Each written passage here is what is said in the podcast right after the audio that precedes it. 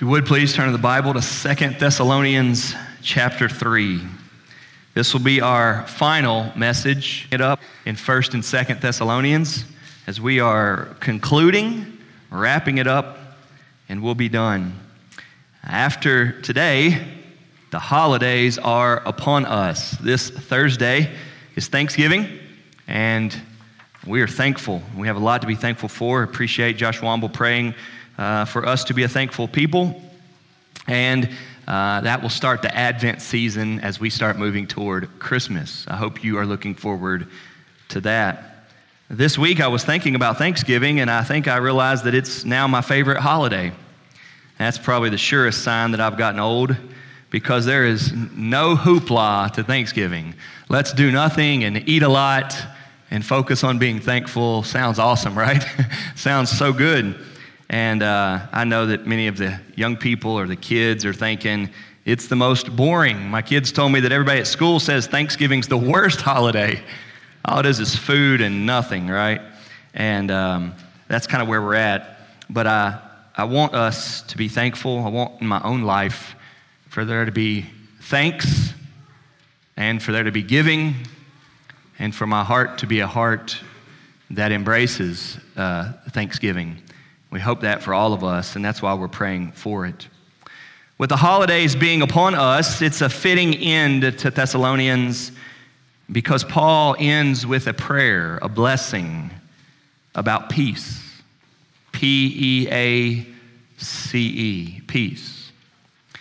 And there's probably not a better subject for you and I to focus on coming through COVID, looking forward to the holidays of twenty twenty-one, and recognizing how much division that there is in our lives.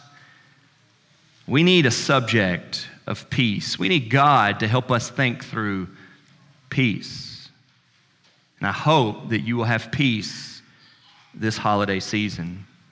Read with me, beginning in Second Thessalonians chapter three, the final three verses, verses sixteen, seventeen, and eighteen.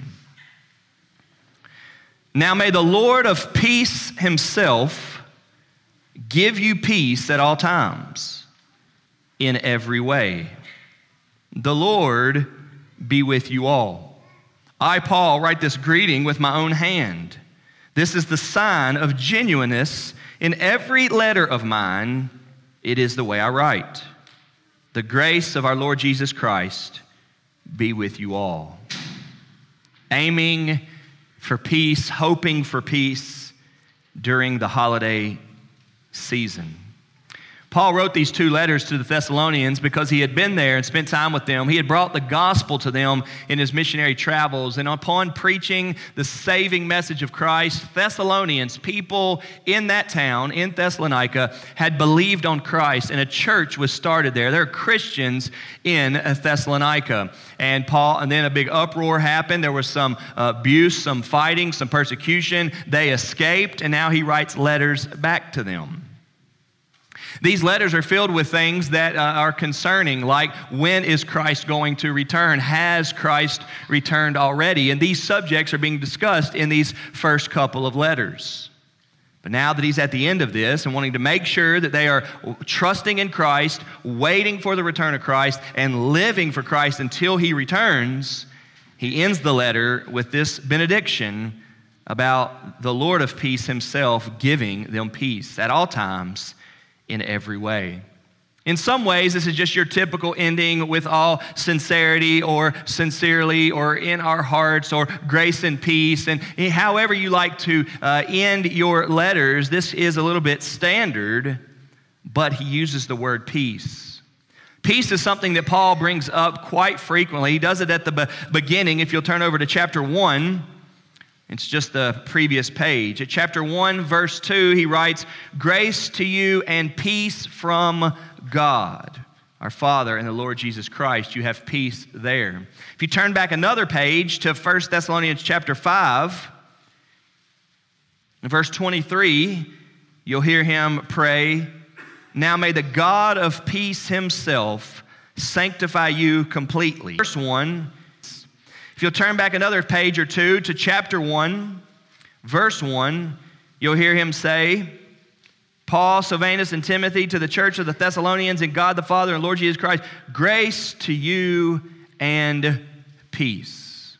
Peace is something that uh, the biblical authors, what the Bible, what God wants us to know and wants us to embrace. But it's a fair enough question these days asking, are we at peace? Do you have peace? Are you experiencing peace? Is your life peaceful? And I think immediately we go to our circumstances and we think of all of the distractions and all of the unrest and all of the unsettledness that is in our lives, and we think, well, I don't. And so I think today we're going to get right at, well, we need to think a little bit further through peace. Okay, I want to give you three very simple and practical uh, points today on peace. Number one, what is peace? Number two, how do we get it? And number three, how do we help people find peace?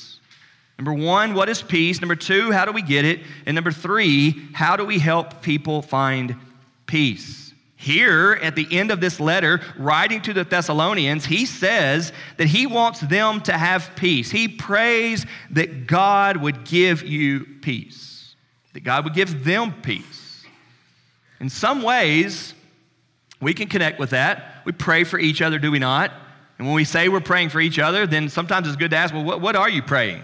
You know, I hear people say that they're praying for me, and sometimes I wonder, what, what are you praying for me, right? I hear people say that they're praying for our church. What, what are you praying for us? Well, here, he is specifically praying for them to have peace. That's a good word, isn't it? Because their town has been rejecting Christianity. Imagine being a Christian in a town where the town rejects Christianity. That's what's happening there. If you turn back to Acts seventeen, we won't do it now, we've done it several times. You turn back there and you read again about the experience of the missionary team coming there and preaching the gospel to them. You will see that's not a peaceful story. It's an awesome story of the gospel breaking through and God bringing the power of truth to them and God saving people. And people were turning to Christ and repenting of their sins and asking God for forgiveness and believing that God had forgiven them, calling them out of the world and to himself to be believers in Jesus, followers of him. That was happening. But by and large, the majority did not like that. They were opposed to it, and they attacked them and persecuted them, and it was ugly. That's what we read about. It's not very peaceful. It's not a peaceful story. And so often, quite frankly, Christianity is not a peaceful story.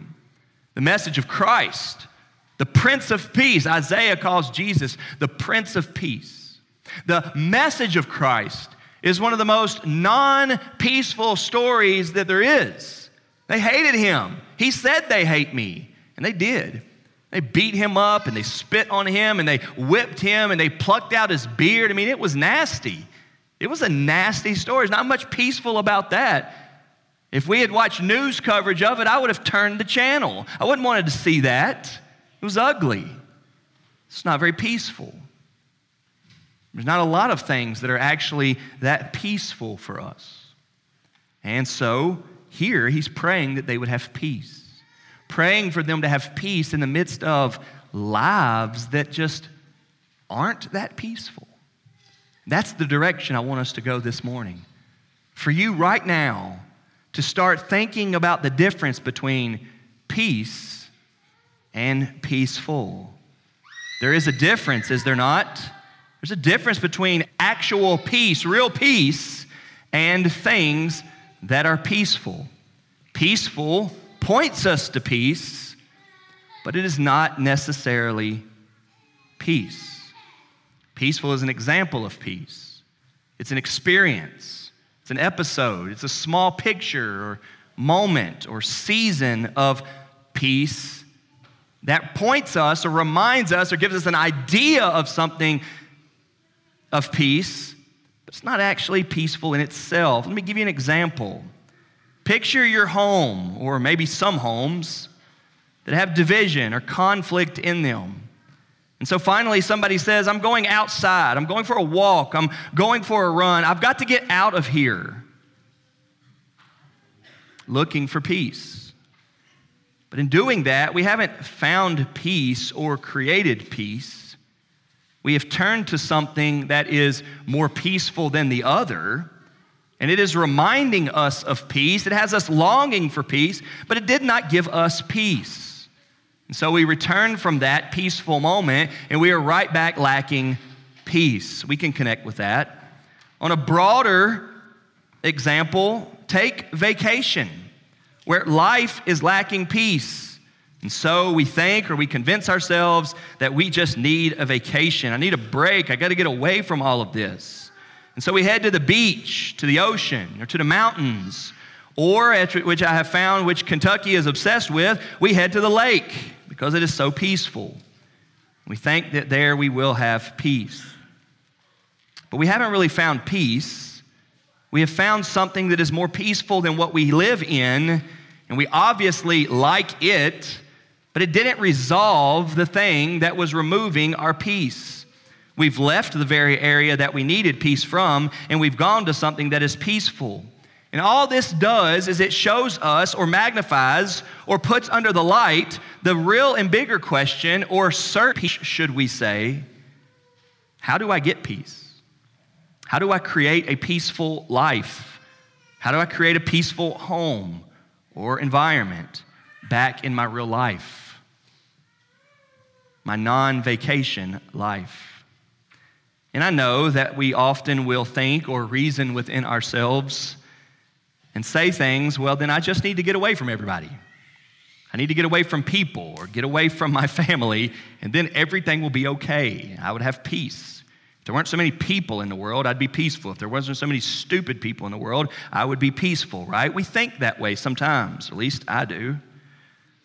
But we know that that is not good, and it is not real life. And it's not really an answer. It certainly has not created peace. It has removed us momentarily, temporarily, from the lack of peace, and at least we can catch our breath there before we dive back into the misery of living without peace. That's not real life when we get away from it. And God wants us to be living in peace. Here, the Apostle Paul to the Thessalonians is praying for them to have peace. He's praying that for the church. He believes that God can give peace. He believes that God can create peace in their lives. He believes that they are to know and embrace and possess peace. Jesus said in his Sermon on the Mount, "Blessed are the peacemakers." We are to be people who have peace and work to make peace. And that is what we see Paul praying for here. So what is peace? Peace is when the opposition has been resolved. Peace is when the war stops. Peace is when the conflicts are gone. All it takes is a little bit of us saying it like that to bring in the accuracy of why we don't have peace. And I know that this hurts. I know that this hurts. Whether it's the workplace or relationship or home, recognizing that there is no peace and then just deciding I'm going to go for a walk to get away from it gives you a little bit of peace away from this. But so often it is not doing anything to address the lack of peace. And so we return back to our regular lives where there is no peace. Herein lies our problem. And herein lies the problem so often with the believers, with the church, or with our world. So number one, what is peace? Number two, how do we get it? Well, it's not only that Paul is praying for them to have peace, but he tells us where that peace will come from, and he describes God as the Lord of peace. He asks, "Now may the Lord of peace himself give you peace at all times, in every way." Now, one of the ways that we know he's not talking about just being peaceful is that he says at all times, in every way, in every place, in every situation, through every adversity and challenge and uphill climb, through every tension, through every struggle, we want there to be peace there at all times. In every way, may you be possessing peace. That's pretty big. That's pretty exhausting, right? That's peace everywhere at all times. But his prayer not only asks for peace, his prayer asks for God himself, who he calls the Lord of peace, to give it to you. I want to make a bold claim this morning that I pray that you would believe that peace comes from God. And if peace is not coming from God, then we either don't have peace, or the peace we have are just glimpses, peacefulness, that are supposed to be pointing us to the deeper, more real and lasting peace that comes from God. And so in all of the areas that you and I can recognize, I wish there was more peace. I wish I had peace. I wish this was more peaceful. I wish our home was more peaceful. In all of the ways that we can identify that, may this sermon today and may this prayer from Second Thessalonians chapter three, verse sixteen, get at you and cause you to consider. May the Lord of peace himself give me peace here and here and here and there and there and there. May all the areas of my life where I am longing for peace, hoping for peace, wishing the storms would go away, that God would give me peace there at all times in every way.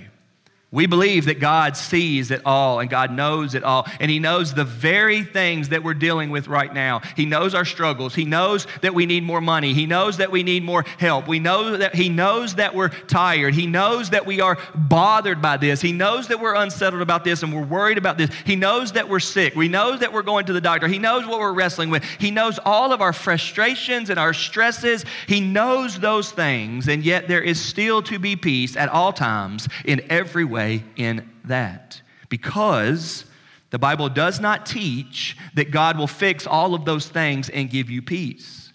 You look like the most self-centered.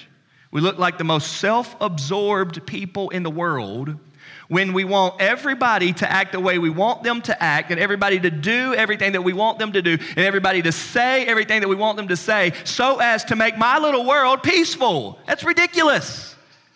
How blinded and narcissistic and selfish can we be when we think that will give us peace? If the person that got zero training at the drive-thru would just treat me better, then I would be peaceful. That's ridiculous. If Amazon would just get it here on the day they said that they would get it here, then I would be peaceful. No. This is not what the Bible's talking about. A little self-help type of tips like that are not what we're looking for today. I want you to see in the Bible that the apostle, that the apostle is praying to the Lord of peace to give peace at all times everywhere. He's talking about something much bigger than changing our circumstances. Matter of fact, what he's getting at is if your circumstances do not change, he wants God to change you. Change you. That you will have peace on the inside. All right, so how do we get it? It comes from God. Well, this is where we're going to get we're going to get really, really deep in this, okay? So start with me and turn to John chapter fourteen, the passage that we read just a little bit ago. All right, John chapter fourteen. Let's be reminded of this, the words of Jesus, John chapter fourteen. We're going to turn to, from here to about two or three other passages, all right? Stick with me. You need to get this. This is the best part of the sermon. You, you may not have liked point one. You're probably not going to like point three, but this one right here is the most important part. John chapter fourteen, these are the words of Jesus. Jesus teaches us in the Gospel of John that after he dies on the cross to finish the work that God sent him to do, after he rises from the grave, he was going to leave. These are the things that the Bible teaches. These are the gospel truths. God, Jesus came from heaven. He lived his life. He never sinned. They hated him, so they killed him. They wanted to do away with him. They crucified him on the cross. They took him down off the cross dead. They buried him in the grave. Three days later, he rose again, victorious over sin, death, and the devil. He reigns. He lives. He's unstoppable. He's the forever king, and he's worthy of everything. That's why we just sang that awesome song. He deserves all of our worship and attention and honor. And then he left. And he teaches us that when he leaves, he will send the Holy Spirit to be present in our lives. And if anybody is truly born again, I mean real Christian that loves God and hates their sins and has turned away from self to truly follow Christ, if anybody is that way, then the Bible says by way of the Holy Spirit being inside of them, they will have peace. Look at chapter fourteen, verse twenty-five.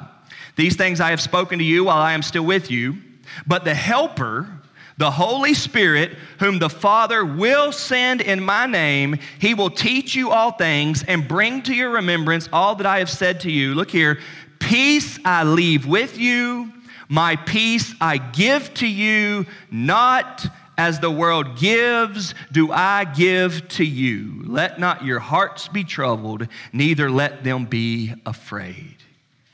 The Holy Spirit inside the life of a believer gives us peace.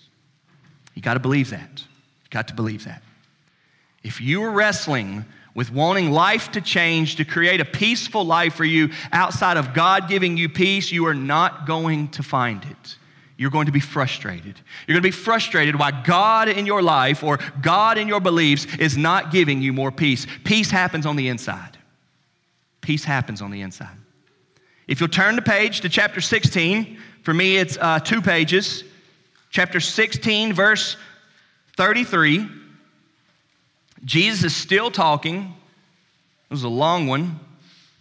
Chapter sixteen, verse thirty-three, Jesus says, I have said these things to you that in me you may have what? Peace. In the world, you will have tribulation, but take heart. I have overcome the world. In the world, facing tribulation, unrest all around, possessing peace, because peace comes from knowing Christ and the Holy Spirit being with you. This is how you get peace. My second question is, how do we get it? And this is how we get it, from Christ, from the Holy Spirit being with us, because we believe in what Christ has done. But the Bible explains that even better. Turn with me now to Colossians chapter one. I'll give you time to find it. I know some of y'all are thinking, I can't find Colossians. Well, ask the person beside you and try to find it, because I want us to see this. We can wait. We'll go until pages stop turning.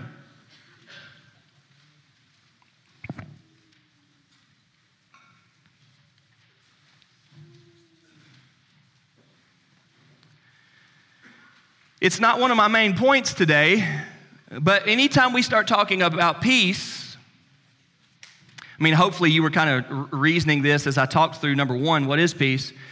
But anytime we start talking about peace, we have to start getting at, well, well why just don't we have peace? What, what, what is the problem here? And that's a diagnosis. And there are many, many answers to that of why there is so little peace in our lives and, you know, in our world. But the deepest and most real answer to why we lack peace, really in any context, is because we are not at peace with God, because our sins are a problem with the holy God. Sinful people are not peaceful people. They may be peaceful in some areas, and that's why I keep making this distinction between peace and peaceful. Peaceful is just a glimpse in this small little place. No doubt, sitting beside the ocean and you know your phone's not with you and there's no kids running around screaming and you just get to hear the birds uh, chirping, you know, and you get to see, you hear the uh, uh, waves coming in. I mean, yeah, that's peaceful, absolutely. But nobody stays there twenty-four seven. And even if you did try to stay there twenty-four seven, you'd start thinking about so many things that you'd even lose the peace of that moment. The problem is, is that sinners lack peace. Sinners lack peace. So look what it says in Colossians chapter one, starting in verse fifteen. He is the image of the invisible God, the firstborn of all creation. He's talking about Jesus. For by him all things were created. Jesus is the creator. In heaven and on earth, visible and invisible, whether thrones or dominions or rulers or authorities, all things were created through him and for him. And he is before all things, and in him all things hold together. He's describing how big and grand and divine Jesus is. Verse eighteen, and he is the head of the body, the church. He is the beginning, the firstborn from the dead, that in everything he might be preeminent. Now look here. For in him all the fullness of God was pleased to dwell, and through him to reconcile to himself all things, whether on earth or in heaven. Now look at this next line. You need to underline this one. Making peace by the blood of his cross. Making peace by the blood of his cross. When you become a believer in Christ, you are acknowledging, recognizing, and believing that the biggest area of my life that I need peace is inside my life, inside my heart, between me and God. This, is me, this to me is one of the clearest signs of whether somebody is really born again.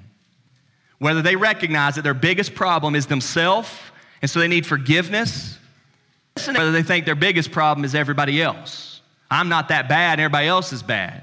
Listen to how Christians talk about the world. If all we ever do is complain about everybody and everything else, and we're building ourselves up all the time and talking bad about everybody else, we're not understanding this. We're not reading this book enough.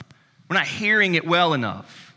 But when we understand that there's a whole big lack of peace in this little world right here, and it just starts between me and God. And when I'm not focused on God, I create all sorts of unpeaceful scenarios. I'm short with somebody, or I'm negative over here, or I'm complaining over here, and I'm just filled with self-centeredness and selfishness and sinfulness, and it's all things that aren't peace. But when we are focused on Christ and understanding who Jesus is and what Jesus has done, and that his work on the cross has come here in Colossians one to reconcile us to God and to make peace by the blood of his cross, everything in my mind and in my heart by faith finds its purpose. My life now has peace because the work of Christ is teaching me that I turn to him for forgiveness. Believers have to be those who recognize and identify and say, God, I have sinned against you. God, I sin against a peaceful God. I've brought dis. Order, I've brought division, I've brought disobedience to you, God, to the peaceful God. God, I have sinned, and I recognize that your love for me and your goodness for me and your fatherhood to me and you being my Savior is in Christ who loves me and gave himself for me. And God, I ask that you would forgive me of my sins. God, change my life. Restore me, renew me, give me peace. And the Bible says through the work of Christ on the cross, he gives peace. And when peace happens in our lives, we don't need peace to happen everywhere around us. We have peace. When we know Jesus, we know peace. When we know the Prince of Peace, we have peace. When we know the Lord of Peace, to use the very language he's praying in Second Thessalonians, we have peace. In Christianity, we often say in dealing with people that people of grace, meaning people that know the grace of God, should be gracious people when they treat people. People that are forgiven by God should be forgiving people the way they treat people, right? And here's what we're saying in a similar vein. People that have the peace of God and, and know the God of peace should be peaceful people. Not because God is a magic wand or, or a rabbit's foot or something that we want him to fix all of our lives, not at all.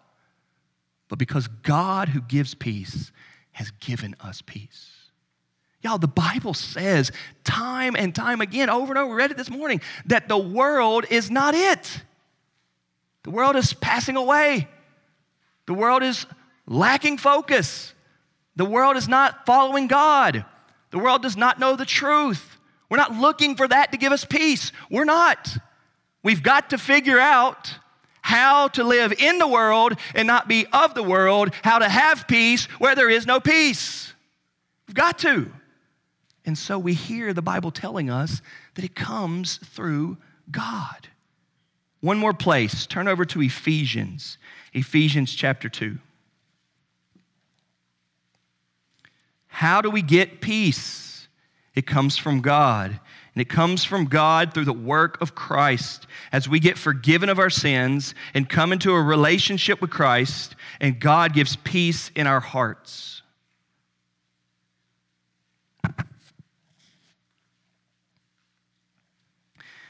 You know, life is hard, and we've kind of made that point time and time again. And with life being hard, that means that we all know people who are really fighting some battles, right? There's some people carrying baggage out there. Some of y'all are tired, and today's not going to get any better. Some of y'all are discouraged, and you're going home to more discouragement, right? Life is hard. Some of y'all wish, oh, you wish so badly you just take a day off and, and just take it easy, but that's not coming, right? Life is hard. And every once in a while you hear somebody say, man, I don't know how they do it. And I get that as a way of trying to, you know, empathize with how li- how difficult life is for them. But I want to remind the church this morning that we do know how they do it when there is a God called the God of peace. When there is a prayer that we can pray for people, may the Lord of peace give you peace at all times in every way. The Bible teaches us that those who know Christ can walk through the fiery trials of this world and the ups and downs of this life through the darkness in the light because the God of peace is giving peace. That's what the Bible wants us to know, and this is our hope. At Ephesians chapter two, we see this same point made yet again. Chapter two, verse eleven. Therefore, remember that at one time you Gentiles in the flesh called the uncircumcision by what is called the circumcision, which is made in the flesh by hands. Remember that you were at that time separated from Christ, alienated from the commonwealth of Israel and strangers to the covenants of promise, having no hope and without God in the world. But now in Christ Jesus, you who once were far off have been brought near by the blood of Christ. Look at verse fourteen. For he himself is our peace. At all times, in every way, he is our peace. I don't know how you do it. Christ is my peace. I don't know how you're dealing with all that. Christ is my peace. I don't know how she does it. Christ is my peace. I don't know how he does it. Christ is my peace, the Bible says. Because I've been brought into a relationship with God where the maker is my Father and his Son died for all my sins. God is not mad at us. He has washed us clean through the forgiveness. He is completely satisfied through the work that Jesus has done on the cross. We are at peace with God. God's not sitting up there hoping that we don't mess up. God's not sitting up there ignoring us like children whose parents don't pay attention. He's a loving Father involved in our lives, knows exactly what we're doing. And when we sin against him, he forgives us by faith through the work of Christ. And when we obey him, he's magnified because he's worthy of everything. We're not earning anything. We're living lives out of freedom through peace because we have a loving Father in heaven, our God, our Savior. Christ is our peace. Keep reading, verse fourteen. For he himself is our peace, who has made us both one and has broken down in his flesh the dividing wall of hostility by abolishing the law of commandments expressed in ordinances, that he might create in himself one new man in place of the two, so making peace, and might reconcile us both to God in one body through the cross, thereby killing the hostility. And he came and preached peace to you who were far off, and peace to those who were near. For through him we have both access in one spirit to the Father. So then you are no longer strangers and aliens, but you are fellow citizens with the saints and members of the household of God, built on the foundation of the apostles and prophets, Christ Jesus himself being the cornerstone, in whom the whole structure, being joined together, grows into a holy temple in the Lord.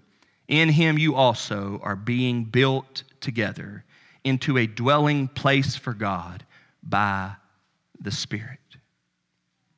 That passage gets at how we're all connected. And how can there be unity in such a divided world? And the answer is not, well, we just happen to find the most peaceful people around South Louisville. We got them all together. That ain't what he's saying. Y'all, we're not the most peaceful people.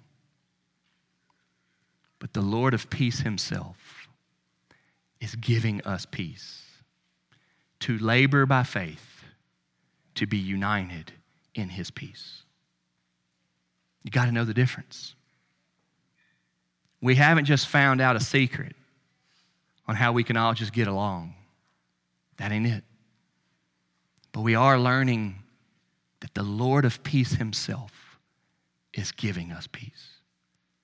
That inside of my heart, it's not a factory of stress and worry and division and anger and jealousy, things that cause us to splinter, things that cause us to overreact, things that cause us to hate our neighbor instead of love our neighbor, things that cause us to not unite.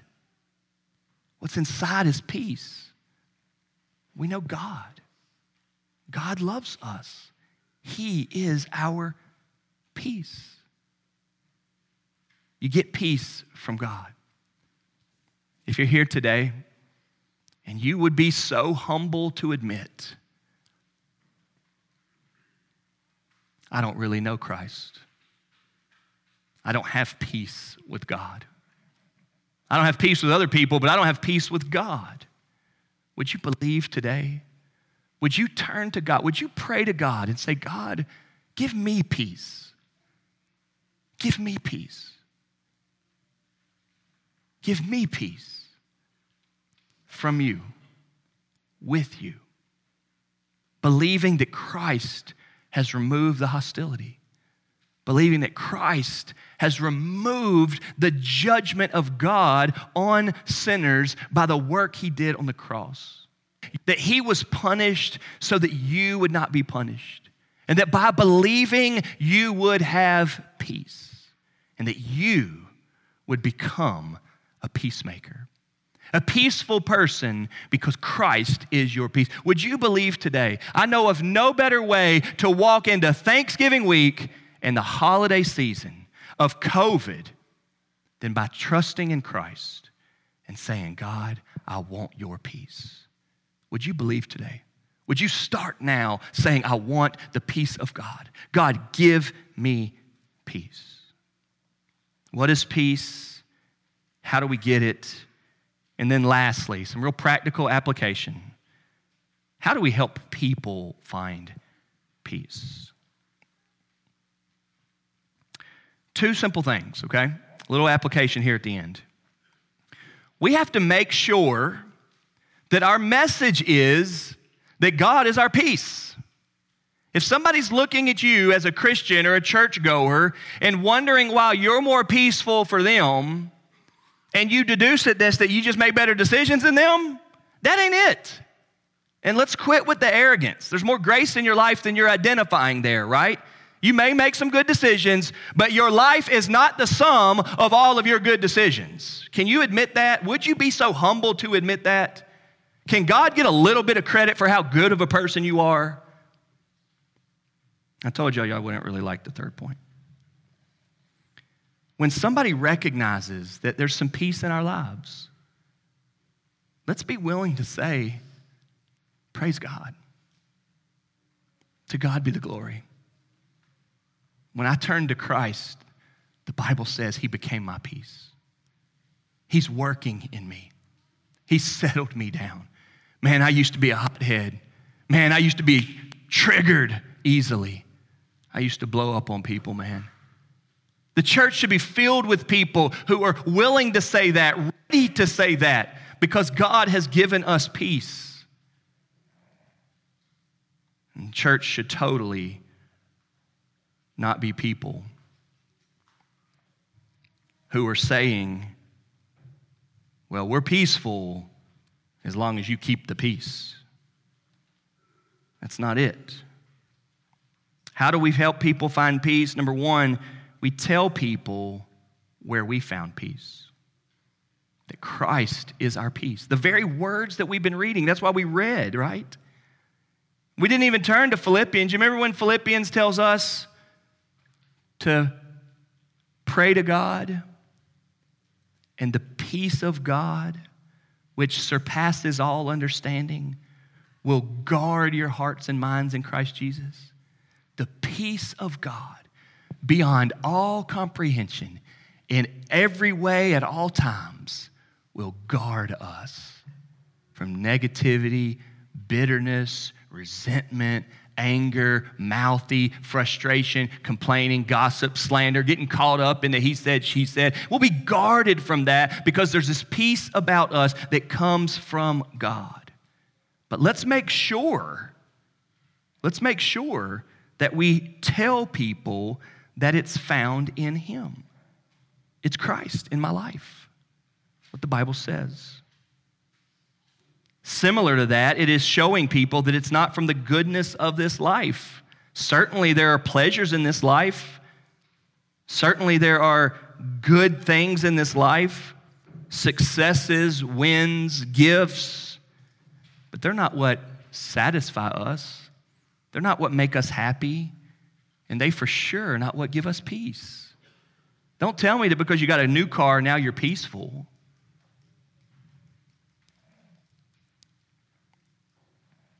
And don't tell me if somebody scratches your new car that you're not peaceful either. Our peace doesn't come from things like that. It comes from him. And every chance we get to explain why or tell why, let's make sure we are. So number one, how do we help people find peace? We tell them that it's found in Christ. But then secondly, and I know that we say this all the time, but let's make sure that we love and serve those people well, both with sincerity and we are helpful to them. We've actually helped them. That we are helping combat their stress and their burden in their lives. It's hard to say that we're a peacemaker if their lives are not becoming more peaceful. It's true that there are people with peace can share some peace. If the ocean can bring you peace or the lake can bring you peace, then surely somebody that knows the Lord of peace can give you some peace, right? Now, peaceful, not peace. Only God brings it. And you can't be with somebody twenty-four seven and make their lives altogether peaceful. And even if you could bring peace on the outside of their lives twenty-four seven, you still haven't removed the hostility that's inside of them against a God that they've sinned against.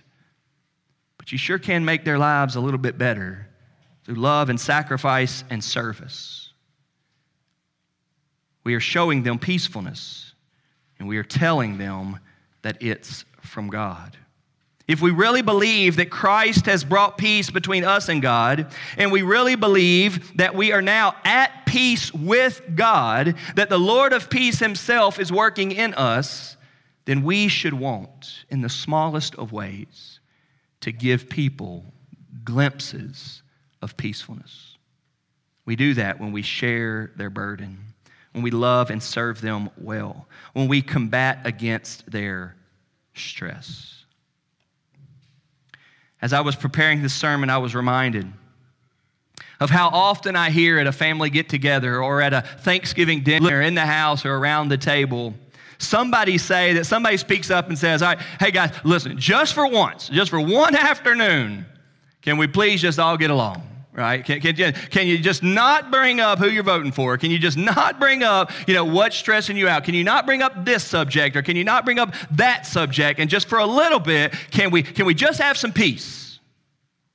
That sounds good, doesn't it? I mean, imagine. But is it really the answer? Folks, don't don't think that earth is your home. Don't think for a second that you're fine to go to heaven with divided relationships everywhere, but those two hours of Thanksgiving dinner with candied yams and turkey was peaceful. Baloney. That ain't it, y'all. That ain't peace. Peace is when God Himself has brought peace to our lives, and now we're helping people find that in Him. That's peace. That's peace. May we trust Christ. May we look forward to Thanksgiving this Thursday. May we walk into the holiday, the Advent season, knowing what peace is, not settling for a cheap, peaceful that's just going to put a blanket over all of our problems, and we'll walk out still divided. May we carry people's burdens, talk about Christ, be those that are slow to anger and quick to love and serve. May the God of peace Himself give us peace at all times, in every way. Let's pray. Father in heaven, we thank You for the ending of Second Thessalonians. And we thank You, God, for all the Bible teaches us about peace. Oh, Father, make us peaceful. Make us peacemakers. Help us to recognize that we cannot blanket in our own hearts. We cannot go to the beach forever. We got to deal with what's the problem. Oh, Father, may we turn to Christ, and may You give us peace. God, bless our church and our families and our homes and our get-togethers and our relationships, that we would be possessing peace and helping those around us find peace as well. In Jesus' name we pray. Amen.